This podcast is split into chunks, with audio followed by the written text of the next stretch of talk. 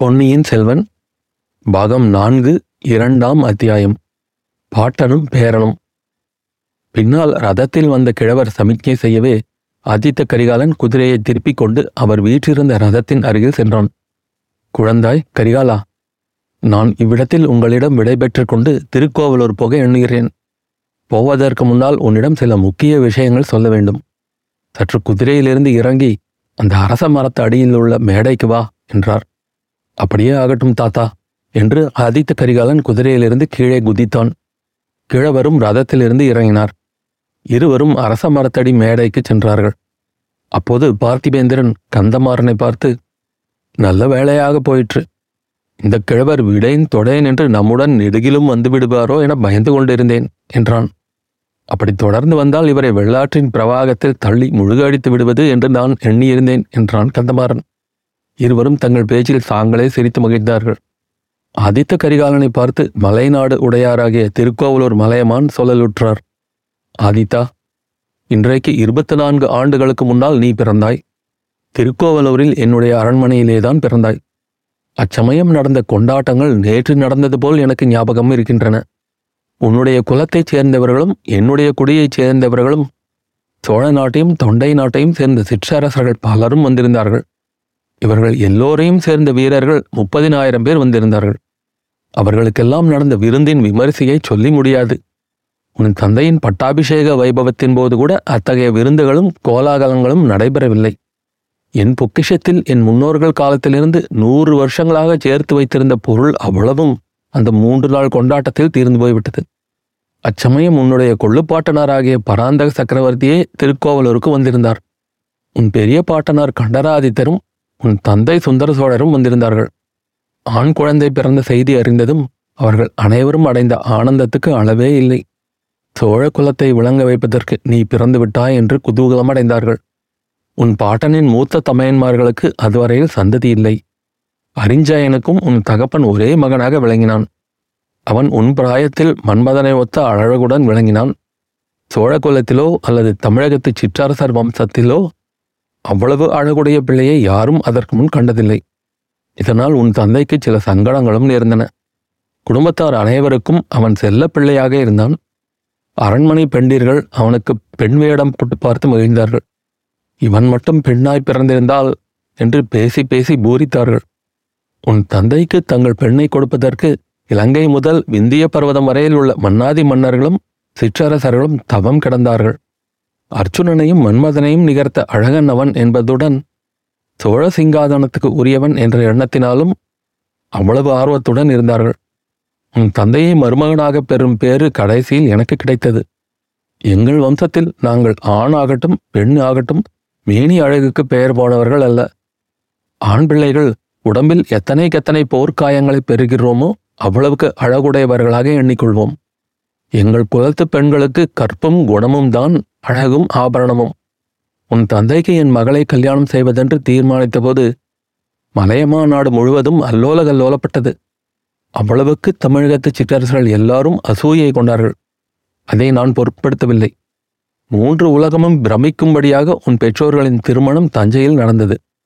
என்றாலும் அப்போது நடந்த கொண்டாட்டத்தை காட்டிலும் நீ பிறந்தபோது திருக்கோவலூரில் நடந்த கொண்டாட்டம்தான் அதிக குதூகலமாக இருந்தது உனக்கு என்ன பெயர் வைப்பது என்பது பற்றி குதூகலமான சர்ச்சை நடந்தது. சிலர் உன் குலத்து முன்னோரில் மிக புகழ்பெற்ற கரிகால் வளவன் பெயரை இட வேண்டும் என்றார்கள். நானும் இன்னும் சிலரும் உன் பெரிய பாட்டனார் ராஜாதித்தர் பெயரைத்தான் வைக்க வேண்டும் என்று வற்புறுத்தினோம். கடைசியில் இரண்டையும் சேர்த்து ஆதித்த கரிகாலன் என்று உனக்கு நாமகரணம் செய்தார்கள். அதோ பார் அதிதா திருநாவலூரின் கோவில் சிகரம் தெரிகிறது. நம்பி ஆரூரர் சுந்தரமூர்த்தி அடிகள் பிறந்த ஸ்தலம் அது. அங்கே இன்றைக்கு இருபத்தைந்து ஆண்டுகளுக்கு முன்னால் உன் பெரிய பாட்டனார் ராஜாதித்த சோழர் முகாம் செய்திருந்தார். கதைகளிலும் காவியங்களிலும் வரும் எத்தனையோ வீரர்களைப் பற்றி கேட்டறிந்திருக்கிறேன். இந்த வீரத் தமிழகத்தில் எவ்வளவோ வீரர்களை பார்த்தும் இருக்கிறேன். ஆனால் ராஜாதித்தரை போன்ற இன்னொரு வீரரை பார்த்ததும் இல்லை கேட்டதும் இல்லை போர்க்களத்தில் அவர் போர் செய்வதை பார்த்தவர்கள் யாராயிருந்தாலும் அப்படித்தான் சொல்வார்கள். ஒரு மாபெரும் சைன்யத்தை திரட்டிக்கொண்டு வடநாட்டின் மீது படையெடுத்துச் செல்ல அவர் இங்கே ஆயத்தம் செய்து கொண்டிருந்தார். இரட்டை மண்டலத்து அரசனாகிய கன்னடதேவனை முறியடித்து மானியக்கேடம் என்னும் அவனுடைய தலைநகரை தரைமட்டமாக்க வேண்டும் என்று அவர் உறுதி கொண்டிருந்தார். முன்னொரு காலத்தில் பல்லவ குலத்து மாமல்ல சக்கரவர்த்தி வாதாபி நகரை அழித்தது போல் மானியகேட நகரை அடியோடு அழித்தால்தான் இரட்டை மண்டலத்தாரின் கொட்டம் அடங்கும் என்றும் தானும் மாமல்லரைப் போல் புகழ் பெறலாம் என்றும் ராஜாதித்தர் எண்ணினார். அதற்கு வேண்டிய மாபெரும் சைன்யத்தை திரட்டுவதென்றால் லேசான காரியமா? மாமல்லர் ஏழு வருஷ காலம் படை திரட்டியதாக சொல்லுவார்கள். அவ்வளவு காலம் தனக்கு வேண்டியதில்லை என்றும் மூன்று அல்லது நாலு ஆண்டுகள் போதும் என்றும் ராஜாதித்தர் கூறினார். படை திரட்டிச் சேர்ப்பதற்கும் திரட்டிய படைகளுக்கு போர் பயிற்சி தருவதற்கும் தகுந்த பிரதேசம் இந்த கெடிலம் ஆற்றுக்கும் தென்பெண்ணை நதிக்கும் இடைப்பட்ட நாடுதான் என்று தேர்ந்தெடுத்தார். ஆதித்தா அந்த நாளில் இந்த இரு நதிகளுக்கும் இடையில் உள்ள பிரதேசத்தை நீ பார்க்க கொடுத்து வைக்கவில்லை. அந்த காட்சிகளை பார்த்தவர்களோ உயிருள்ள வரையில் அதை மறக்க மாட்டார்கள். திருநாவலூரில் ராஜாதித்தர் முப்பதினாயிரம் வீரர்களுடன் தங்கியிருந்தார். பெண்ணை ஆற்றங்கரை முடியூரில் சேரநாட்டு சிற்றரசன் வெள்ளன்குமரன் இருபதினாயிரம் வீரர்களுடன் முகாம் செய்திருந்தான். உன் பாட்டன் அரிஞ்சயன் என்னுடன் திருக்கோவலூரில் இருந்தான். நானும் அரிஞ்சயனும் ஐம்பதினாயிரம் வீரர்களை ஆயத்தம் செய்தோம். இன்னும் கொடும்பாளூர் பெரிய வேளான் இன்று சோழ நாட்டுக்குச் சனியனாக முளைத்திருக்கும் பழுவேட்டரையன் கடம்பூர் சம்புவரையன் இந்த திருமுனைப்பாடி நாட்டின் சிற்றரசனான முனையதரையன் மழநாட்டு மழவரையன் குன்றத்தூர் கிழான் வைதும்பராயன் முதலியவர்கள் தத்தம் படைகளுடன் இந்த இரண்டு நதிகளுக்கும் இடையில் தங்கியிருந்தார்கள். யானை படைகளும் குதிரை படைகளும் தெரிஞ்ச கைக்கோளரின் மூன்று கைப்படைகளும் இங்கே முகாம் போட்டிருந்தன. இப்படி தங்கியிருந்த படைகளுக்குள்ளே அடிக்கடி பயிற்சி போர்கள் நடக்கும். யானைகளோடு யானைகள் மோதும்போது பூகம்பம் வந்துவிட்டதாக தோன்றும். குதிரை படைகளின் அணிவகுப்புகள் வேல் பிடித்த வீரர்களுடன் பாய்ந்து செல்லுங்கால் எழும் சத்தம் பிரளய கால சமுத்திரம் பொங்கி வருவது போல் இருக்கும். வீரர்கள் வில்களிலிருந்து அம்புகள் விட்டு பழகிக் கொள்ளும்போது அந்த சரமாரியினால் வானமே மறைந்துவிடும்.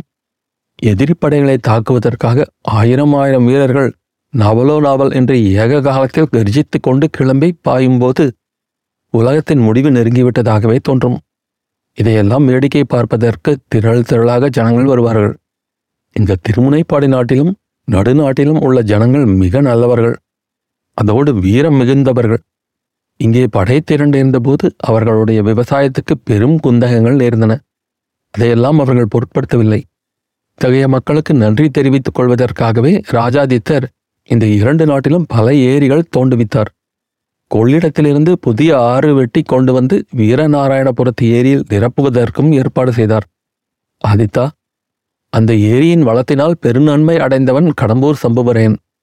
அவன் அன்றைக்கு ராஜாதித்தரின் அடிபணிந்து நின்ற நிலையையும் இன்று அடைந்திருக்கும் செல்வச் செருக்கையும் ஒப்பிட்டு பார்த்தால் எனக்கு பெரு வியப்பு உண்டாகிறது. ஆதித்த கரிகாலன் குறுக்கிட்டு தாத்தா சம்புவரையர் தெருக்கை பற்றி தங்களுக்கு என்ன கவலை? தக்கோலத்தில் நடந்த யுத்தத்தை பற்றி சொல்லுங்கள். இந்த கெடிலக்கரையில் திரட்டிய மாபெரும் சைன்யம் எப்போது இங்கிருந்து புறப்பட்டது? அவ்வளவு முன்னேற்பாடுகள் செய்திருந்தும் ஏன் பெரிய பாட்டனார் அவ்வளவு பெரிய மகாவீரராயிருந்தும் ஏன் நம் படைகள் தக்கோலத்தில் தோல்வியுற்றன? தாங்களும் அந்த போரில் கலந்து போரிட்டவர் அல்லவா? ஆகையால் நேரில் பார்த்து தெரிந்து கொண்டிருப்பீர்களே என்றான். ஆம் நானும் அந்த போர்க்களத்தில் இருந்தேன். அதை பற்றித்தான் உனக்கு சொல்லப் போகிறேன். ராஜாதித்தர் இங்கே பல வகை படைகள் திரட்டி தூர தேசங்களுக்கு சென்று போர் செய்வதற்கு பயிற்சி அளித்துக் கொண்டிருந்தார் அல்லவா? சில காரணங்களினால் உத்தேசித்திருந்த காலத்துக்குள் அவர் புறப்பட முடியவில்லை. இலங்கையில் மறுபடியும் போர் மூண்டதாக செய்தி வந்தது. அதை வெற்றிகரமாக முடிப்பதற்கு மேலும் படைகள் அனுப்ப வேண்டியிருந்தது. தெற்கே ஒரு பகைவனை வைத்துக்கொண்டு வடக்கே நெடுந்தூரம் சோழ நாட்டின் முக்கிய சேனா வீரர்களும் தளபதிகளும் போவதை சக்கரவர்த்தி விரும்பவில்லை. இலங்கை போர் முடிந்ததாக செய்தி வந்த பிறகு புறப்படலாம் என்று கூறி வந்தார். ராஜாதித்தரும் தந்தையின் வார்த்தையை தட்ட முடியாமல் பொறுமையுடன் காத்திருந்தார். ஆனால் பகைவர்கள் அவ்விதம் காத்திருக்க இணங்கவில்லை. இரட்டை மண்டல சக்கரவர்த்தி கன்னரதேவனும் அதே சமயத்தில் சோழ நாட்டின் மீது படையெடுப்பதற்காக பெரிய சைன்யம் சேர்த்து கொண்டு வந்தான். அந்த மாபெரும் சைன்யத்துடன் அவன் தெற்கு நோக்கி புறப்பட்டு விட்டான். கங்க நாட்டு மன்னன் பூதுகனும் தன் பெரும் படையுடன் கன்னரதேவனோடு சேர்ந்து கொண்டான். வடகடலும் தென்கடலும் ஒன்று சேர்ந்தாற்போல் இரட்டை மண்டல சைன்யமும் கங்க நாட்டு பூதிகன் சைன்யமும் சேர்ந்து ஒரு மகா சமுத்திரமாகி முன்னேறி வந்தது. அந்த சமயத்தில் யானைகளாகிய திமிங்கிலங்கள் ஆயிரக்கணக்கிலும் குதிரைகளாகிய மகர மீன்கள் பதினாயிரக்கணக்கிலும் இருந்தன.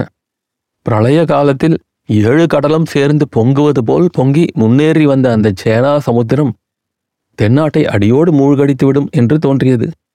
அந்த சைன்யத்தை பற்றிய விவரங்களை முன்னால் தெரிந்து கொண்டு வாயுவேக மனோவேகமாக ஓடி வந்து அறிவித்த நம் ஒற்றர்கள் அவ்வாறு சொன்னார்கள். ஆனால் இதுவும் ஒரு விதத்தில் நல்லதே என்று பராந்தக சக்கரவர்த்தி கூறினார். நம்முடைய சைன்யங்களை தொலைதூர பிரயாணம் செய்ய பண்ணி பிரயாண கலைப்புடன் பகைவர்களின் நாட்டில் எதிரி சைன்யத்துடன் போர் புரியச் செய்வதைக் காட்டிலும் எதிரி சைன்யங்களை நமது நாட்டுக்கு சமீபமாக இழுத்து அவர்களை நாலாபுறமும் அடக்கி அதம் செய்வதுதான் நல்ல போர் முறை என்று சக்கரவர்த்தி கூறினார். எதிரி சைன்யம் வடபயங்கடம் வரை நெருங்கிவிட்டதென்று தெரிந்த பிறகுதான் பிரயாணப்படுவதற்கு அனுமதி கொடுத்தார். அனுமதி கிடைத்ததோ இல்லையோ ராஜாதித்தர் புறப்பட்டு விட்டார். மூன்று லட்சம் காலாள் வீரர்களும் ஐம்பதினாயிரம் குதிரை வீரர்களும் பதினாயிரம் போர் யானைகளும் இரண்டாயிரம் ரதங்களும் முன்னூற்று இருபது தளபதிகளும் முப்பத்தி ரெண்டு சிற்றரசர்களும் அப்பெரும் சைன்யத்தில் சேர்ந்து சென்றார்கள். அவர்களில் ஒருவனாகச் செல்லும் பாக்கியம் எனக்கும் கிடைத்தது. ஆனால் உயிர் பிழைத்து திரும்பி வந்த துர்பாக்கியசாலியும் ஆனேன். மூன்று நாள் பிரயாணத்துக்கு பிறகு காஞ்சிக்கு வடக்கே இரண்டு காத தூரத்தில் தக்கோலம் என்னும் இடத்தில் நம் படைகளும் எதிர்ப்படைகளும் போர்க்களத்தில் சந்தித்தன. ஆதித்தா புராணங்களில் தேவேந்திரனுக்கும் விருத்திராசுரனுக்கும் நடந்த யுத்தம் பற்றி கேட்டிருக்கிறோம். ராமராவண யுத்தம் பாண்டவர் கௌரவர் யுத்தம் பற்றியும் அறிந்திருக்கிறோம். தக்கோலத்தில் நடந்த கோர யுத்தத்தை நேரில் பார்த்தவர்கள் அந்த யுத்தங்கள் எல்லாம் அற்பமானவை என்றே சொல்லுவார்கள். நம்முடைய படைகளைக் காட்டிலும் எதிரிகளின் படைகள் சுமார் இரண்டு மடங்கு அதிகமாயிருந்தன. ஐந்து லட்சம் வீரர்களும் முப்பதினாயிரம் போர் யானைகளும் அச்சைன்யத்தில் இருந்ததாக தெரிகிறது. இருந்தால் என்ன? உன்னுடைய பெரிய பாட்டனார் ராஜாதித்தரை போன்ற சேனாதிபதி அந்த சைன்யத்தில் இல்லை. ஆகையால் வீரலட்சுமியும் ஜெயலட்சுமியும் நம்முடைய பக்கத்திலேயே இருந்து வருவதாக தோன்றியது. பத்து நாள் வரையில் யுத்தம் நடந்தது. இரு பக்கத்திலும் இறந்து போன வீரர்களை கணக்கு எடுப்பது அசாத்தியமாயிற்று. போர்க்களங்களில் கரிய குன்றுகளைப் போல் யானைகள் இறந்து விழுந்து கிடந்தன. இரு பக்கத்திலும் சேதம் அதிகமாயிருந்தாலும் எதிரிகளின் கட்சியே விரைவில் பலவீனமடைந்தது. இதற்கு காரணம் என்னவென்பதை எதிரிகள் கண்டுகொண்டார்கள்.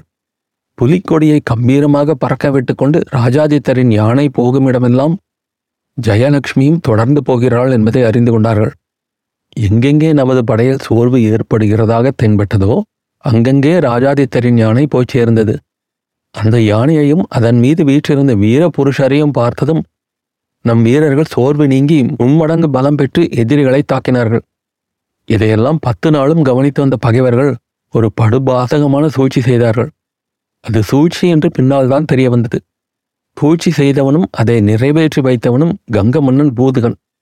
திடீரென்று அந்த பாதகன் தன் யானையின் மீது சமாதான கொடியை பறக்க விட்டு கொண்டு இரண்டு கைகளையும் தலைக்கு மேல் தூக்கிக் கொண்டு சரணம் சரணம் என்று கூறிக்கொண்டு வந்தான். அச்சமயம் ராஜாதித்தரே சமீபத்தில் இருந்தார். புலிக்கொடி பறந்த அவருடைய யானையின் அம்பாரியை பார்த்த பின்னரே பூதுகன் அவ்வாறு செய்திருக்க வேண்டும். மகாவீரராகிய ராஜாதித்தர் இவ்வாறு ஒரு பகை மன்னன் சரணாகதி என்று சொல்லிக் கொண்டு வருவதை பார்த்ததும் மனம் இழகிவிட்டார் இரட்டை மண்டல சக்கரவர்த்தியே போரை நிறுத்த சமாதானம் கோருகிறாரோ? அல்லது அவரை பிரிந்து பூதுகன் மட்டும் நம்முடன் சேர வருகிறானா என்று தெரிந்து கொள்ள விரும்பினார். ஆகையால் சங்கநாதம் செய்து தன்னை சுற்றி நின்ற மெய்க்காப்பாளரை விலகச் செய்தார்.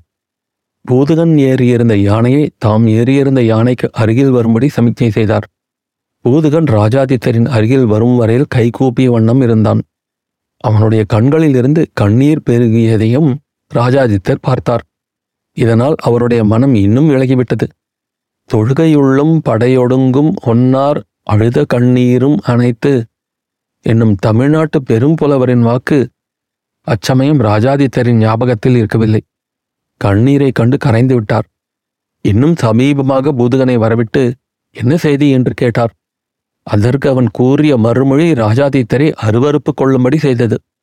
இரட்டை மண்டல படைகளுக்கு தோல்வி நிச்சயம் என்று தெரிந்துவிட்டதால் சரணாகதிகதி அடைந்து விடும்படி கண்ணனதேவனிடம் தான் கூறியதாயும் அவன் அதை மறுத்துவிட்டபடியால் தான் மட்டும் தனியே பிரிந்து வந்து சரணாகதி அடைய தீர்மானித்ததாகவும் பூதகன் கூறினான். இதைக் கேட்டதும் ராஜாதித்தர் அவனை கடுமையாக நிந்தித்தார். அத்தகைய நீசனை தம் கட்சியில் சேர்த்து கொள்ள முடியாது என்றும் திரும்பிப் போகும்படியும் கூறிக்கொண்டிருக்கும் போதே பூதகன் கண்மூடி கண் திறக்கும் நேரத்தில் அந்த பயங்கரமான வஞ்சகச் செயலை புரிந்துவிட்டான்.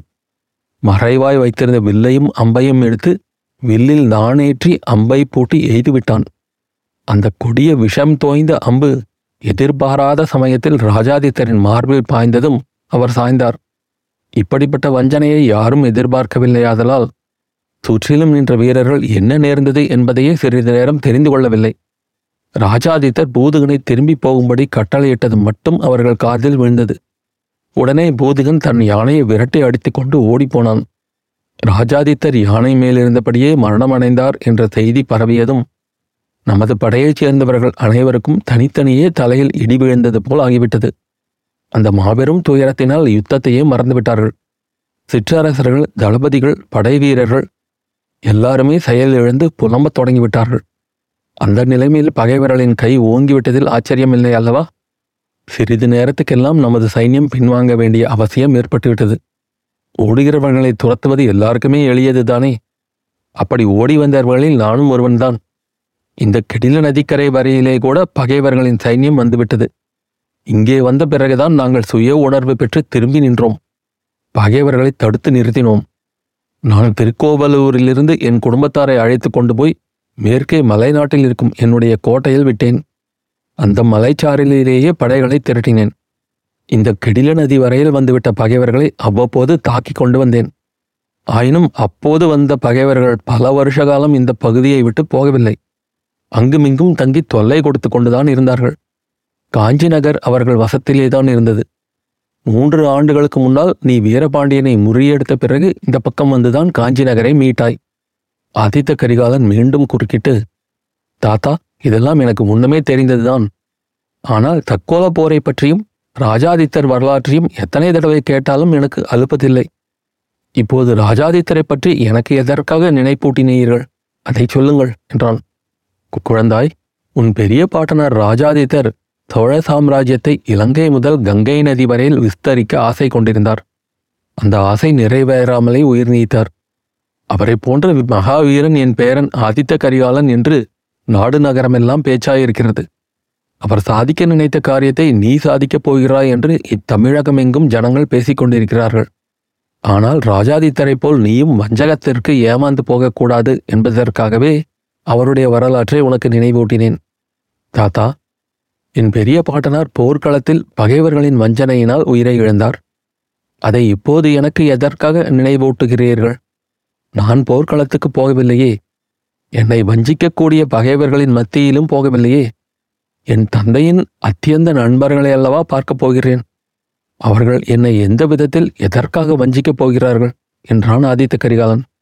கேள் கரிகாலா எதிரிகள் தொழுத கையிலும் அழுத கண்ணீரிலும் கொடிய ஆயுதம் இருக்கக்கூடும் என்று கூறிய திருவள்ளுவர் பெருமான் வெளிப்பகையைக் காட்டிலும் உட்பகை கொடியது என்றும் கூறியிருக்கிறார்.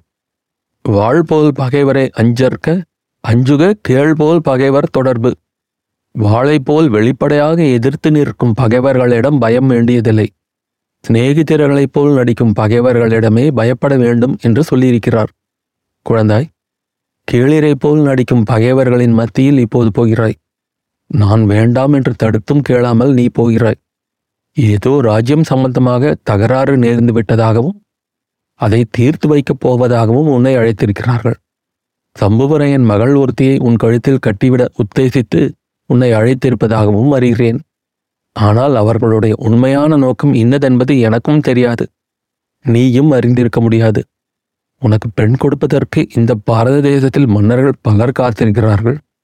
இந்த சம்புவரையன் மகள்தான் வேண்டும் என்பதில்லை. ராஜ்யத்தை உனக்கு பாதி என்றும் மதுராந்தகனுக்கு பாதி என்றும் பிரித்துக் கொடுத்து சமாதானம் செய்விக்கப் போகிறார்கள் என்றும் கேள்விப்படுகிறேன். அதில் என்ன சூதி இருக்குமோ சூழ்ச்சி இருக்குமோ எனக்கு தெரியாது.